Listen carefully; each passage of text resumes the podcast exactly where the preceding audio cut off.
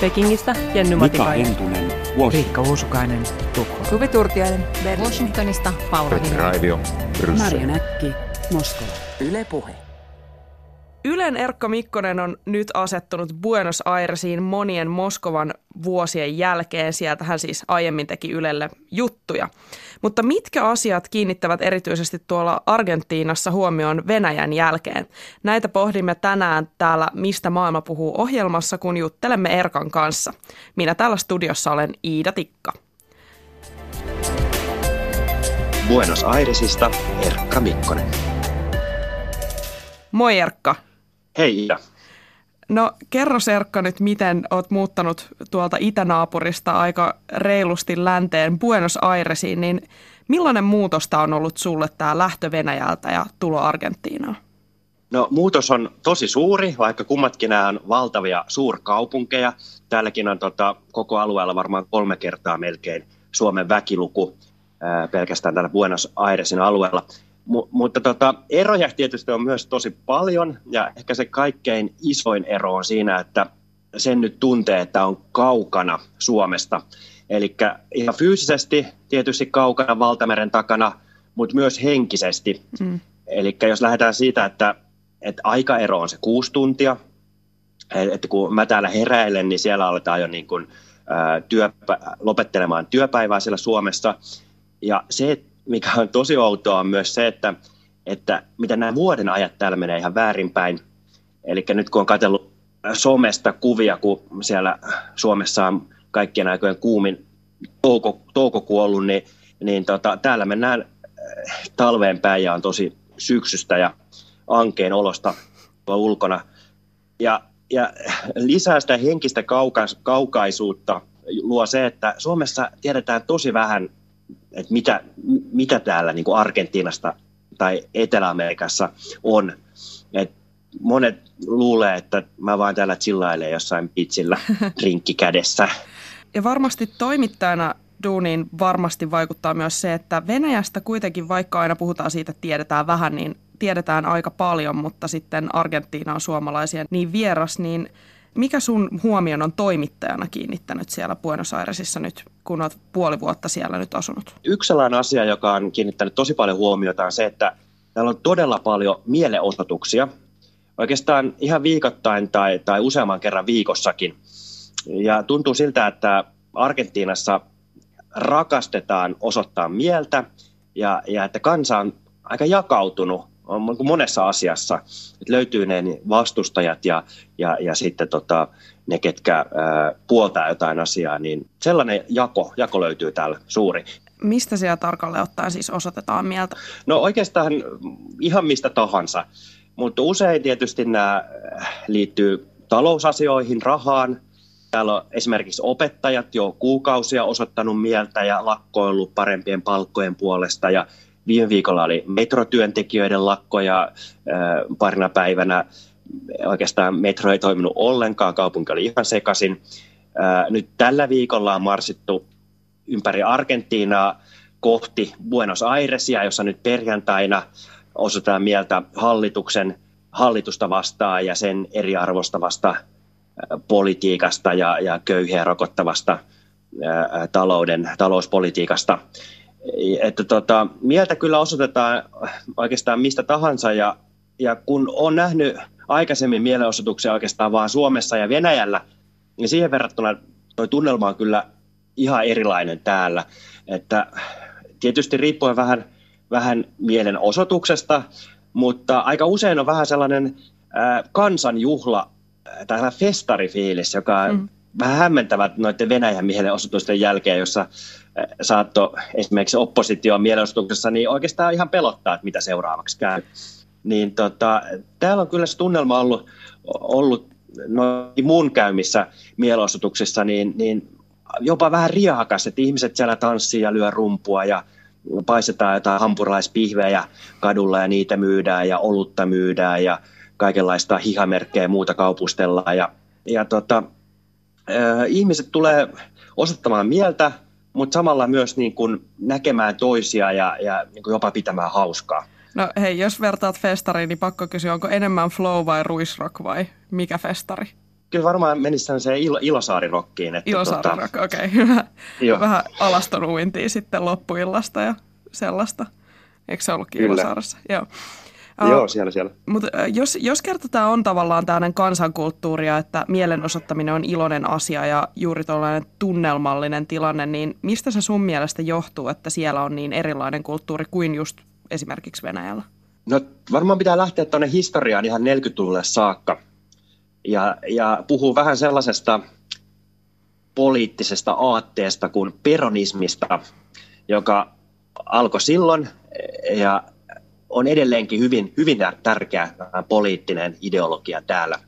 Eli peronismi, se on jonkinlainen työväen aate, jossa on sitten mukana nationalismia, kansallistunnetta ja populismia. Ja juuri niin kuin tämä populismi tai se, että haluttiin niin kuin vedota niin kuin koko kansaan ja niin köyhimpiin kansanosiin oikeastaan, jotka sitä aikaisemmin ei, ei niin kuin millään tavalla ollut mukana siinä politiikan teossa, niin se juonti juurensa sitten niin kuin tällaisiin suuriin niin kuin massakokoontumisiin ja mielenosoituksiin joko jonkun asian puolesta tai, tai vastaan ja yleensä niin kuin puolesta. Ja, ja tota, se lähtee varmaan sitten tuolta sitten se, se että ihmiset niin kuin, lähtee suuri joukoin kadulle näyttämään, että mitä on mieltä. Että tavallaan kansan ytimissä on muistikuva siitä, että tämä on toiminut ennenkin ja voisi toimia jatkossakin. Joo, jotain tällaista kyllä, että, tota, että se tuntuu niin kuin luonnolliselta, että, että, että niin kuin lähdetään kadulle näyttämään, kannatetaanko tai vastutetaanko jotain. Monella se on myös sellainen jonkinlainen itselle sellainen niin kuin henkinen, henkinen ää, arvo tai asia tai se, että, että, että pystyy tekemään jotakin. Vähän niin kuin sellainen vapauden se, manifestointi vai?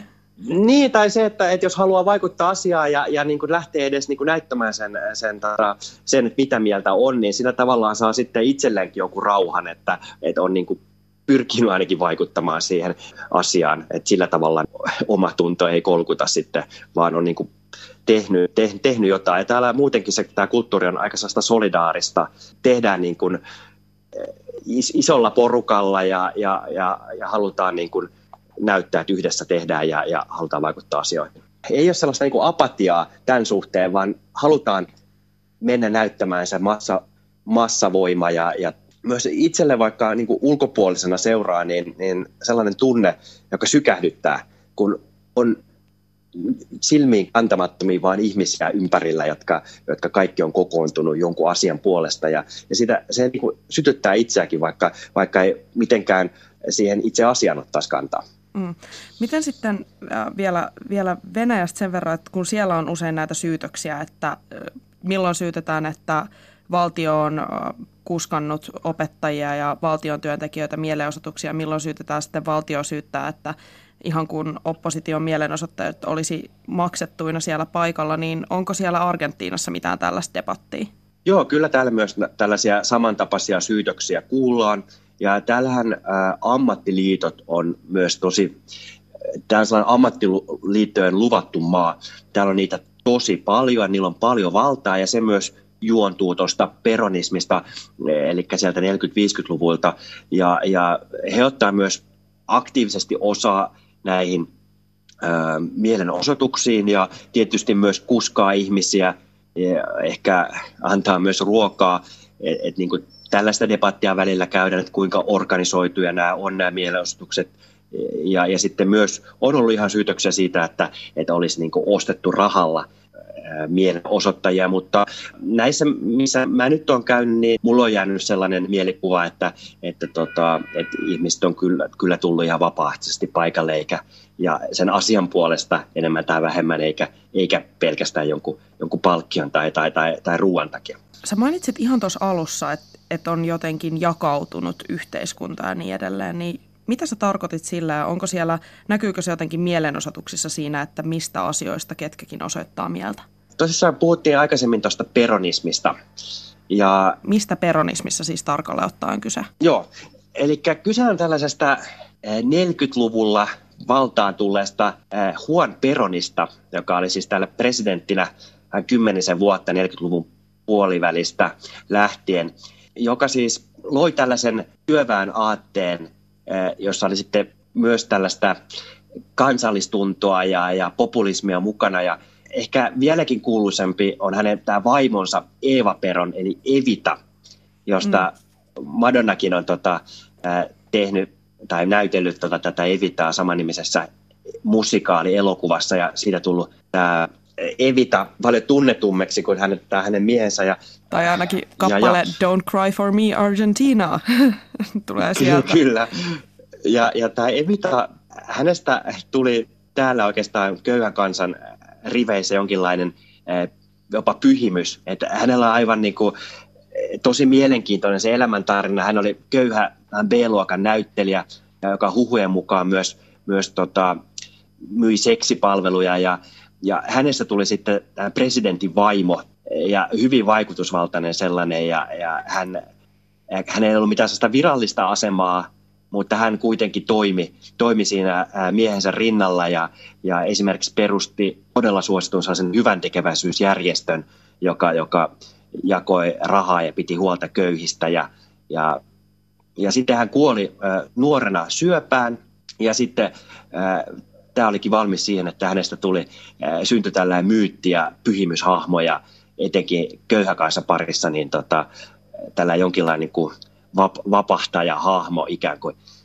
Siitä lähtien tämä, tämä peronismi, joka siis tukeutuu niin kuin tällaiseen ää, ammattiliittojen valtaan ja, ja tällaiseen työväen aatteeseen, populismiin ja, ja nationalismiin, niin se on ollut se yksi niistä kahdesta suuresta poliittisesta voimasta täällä.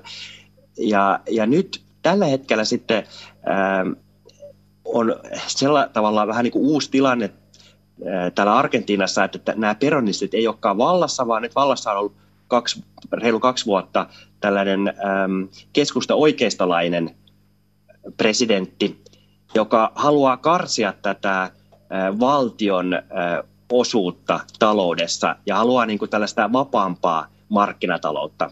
Ja se tietysti äh, tarkoittaa sitä, että karsitaan sitten tukiaisia ja, ja joudutaan, äh, ihmiset joutuu maksaa enemmän äh, ihan perusasioista, äh, sähköstä, kaasusta, vedestä ja muusta. Ja, ja, ja sillä on tietysti suuret vaiku- vaikutukset myös sitten ihan, ihan niin kuin etenkin köyhimmän kansanosan elämää.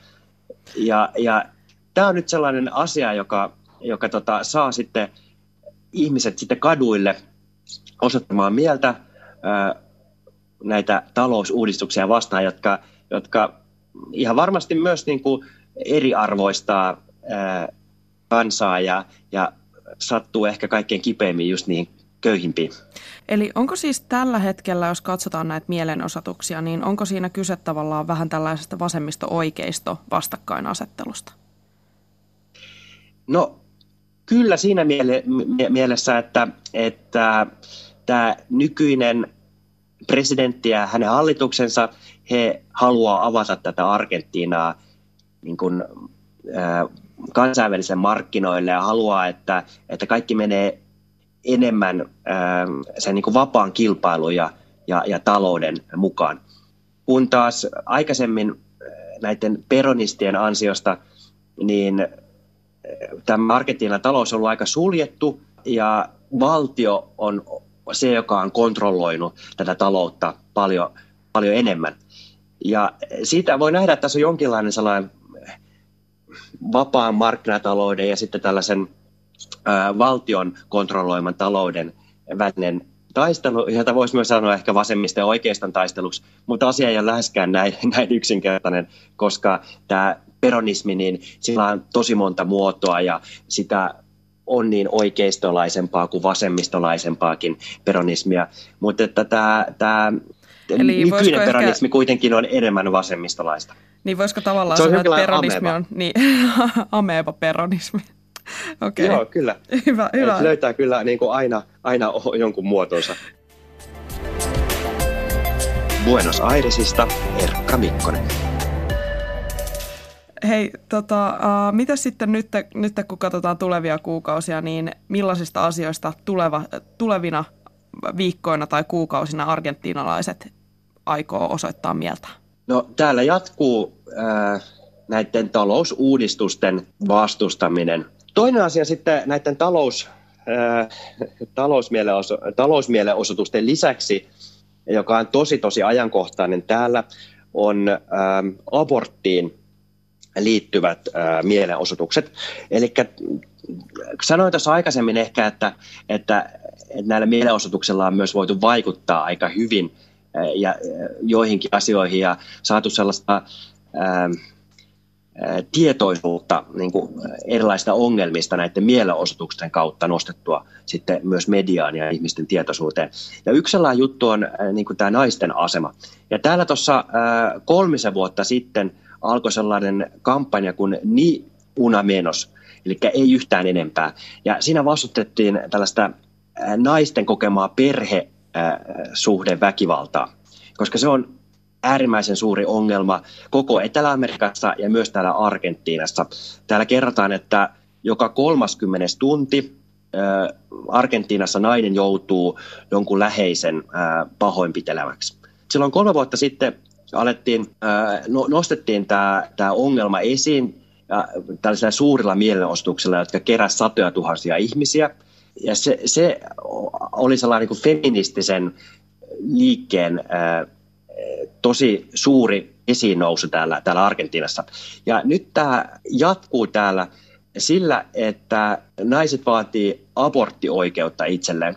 Niin kuin muuallakin lähes kaikkialla Etelä-Amerikassa, niin myös täällä on abortti kielletty. Se on sallittu vaan ihan jossain äärimmäisen poikkeustapauksessa, jos, jos tämä nainen on tullut raiskatuksi tai hänen, hänen tota, henkeään uhkaa tämä, tämä raskaus. Mutta, mutta muuten siis täällä on, on abortit laittomia ja nyt sitten näiden aborttien puolesta on, on täällä marssittu. Esimerkiksi viimeksi oli tällainen erittäin suuri mielenosoitus naisten päivänä.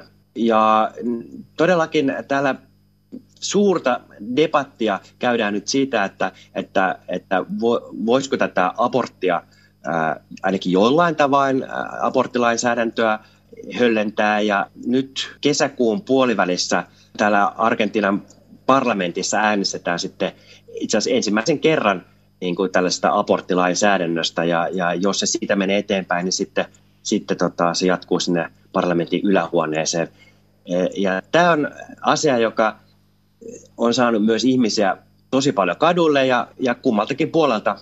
Eli niitä, jotka haluaa, että tämä abortti laillistettaisiin, mutta sitten to, to, to, myös nämä, ketkä vastustaa ää, aborttia, niin myös he sitten on näyttänyt voimansa tuolla kaduilla. Eli siis nyt kun täällä Euroopassa jännitettiin pitkään tuota Irlannin aborttiäänestystä, niin seuraavaksi jännitetään sitten miten käy Argentiinassa. Mutta hei Erkka, vielä vähän lopuksi näistä mielenosoituksista, ihan vaan kun mainitsit tuossa jossain vaiheessa, että että esimerkiksi siellä nyt metrotyöntekijöiden lakko on aiheuttanut kaauksen ja niin edelleen, niin miten ihmiset siellä, miten siellä kaupunkilaiset suhtautuu näihin jatkuviin mielenosoituksiin? No joo, se onkin hyvä kysymys, koska tota, täällähän nämä mielenosoitukset yleensä järjestetään tuossa kaupungin pääkadulla, ää, joka tota, on siis, täällä paikalliset sanoo, että se on maailman levein katu. Se menee varmasti kymmenen kaistaa kumpaakin suuntaan ainakin. Ja tota, siellä tota, yleensä nämä kaikki mielenosoitukset järjestetään, oli sitten kyse tällaisesta, joka kerää niin kuin kymmeniä tuhansia tai sitten ihan pari kymmentä ihmistä. Ja siinä kun laitetaan tota, se katu, katu kiinni, niin, niin ydinkeskustassa, niin siinä kyllä menee kaupungin nämä liikennejärjestelyt ihan sekaisin, että, että tota, se, sen jälkeen, jos haluaa keskustassa liikkua, niin, niin pitää kyllä olla aika luova tai käyttää metroa tai maapäinen liikenne, niin, niin, niin se oikeastaan sitten seisoo. Mutta siitäkin huolimatta, niin täällä kyllä ihmiset tuntuu ymmärtävän aika hyvin näitä mielenosoittajia, vaikka, vaikka niistä olisikin sitten jonkinlaista äh, sellaista arki, äh, häiriötä tähän arkielämään. Ja se johtuu varmaan siitä, että, että tota, kun täällähän on ollut sotilasdiktatuureja. Ja tuossa vuonna 1983 ää, vihdoin sitten ää, Argentiina pääsi uudelleen niin kuin demokratiaan, kun viimeinen sotilasdiktatuuri kaatui. ja ehkä tota, ihmisellä on jäänyt siitä sitten, mm, tavallaan silloin sotilasdiktatuurin aikana hän ei pystytty vapaasti mielenosoittamaan, mutta sen jälkeen sitten ihmiset pääsivät taas kadulle ja, ja musta tuntuu, että täällä moni ajattelee, että, että se on niin todella tärkeä oikeus ja vapaus, että, että voidaan osoittaa mieltä, voidaan mennä kadulle eh, vapaasti kertomaan, jos asia, asia mä, jos, jos on asioita, jossa, eh, jotka tuntuu epäoikeudenmukaisilta. Ja se on niin kuin jonkinlainen perusarvo eh, sen diktatuurin kokemuksen jälkeen, että voi mennä kertomaan julkisille paikoille mielipiteensä ja voidaan, voidaan tota osoittaa, osoittaa sillä tavoin, että ollaan eri mieltä kuin hallitus tai, tai presidentti. Niin, että mahdollisuus mielenosoittamiseen on tavallaan ihan juhlan arvoinen juttu ja siksikin kannattavaa. Joo, juuri näin. Ja tota, sen takia sitä pidetään täällä tosi arvossaan. Ja ehkä voin vielä sen tässä lopuksi lisätä, että täällähän on nämä mielenosoitukset ollut aika rauhallisia, mutta nyt viime joulukuussa oikeastaan pitkään aikaan niin, niin poliisi sitten vähän väkivaltaisesti itse asiassa tuli väliin ja näihin mielenosoituksiin. Ja se täällä nostatti kyllä tosi suuren polemiikin ja, ja alettiin puhua siitä, että, että luisutaanko taas sitten takaisin sinne diktatuurin aikaan, kun, kun ei saada vapaasti mielenosoittaa.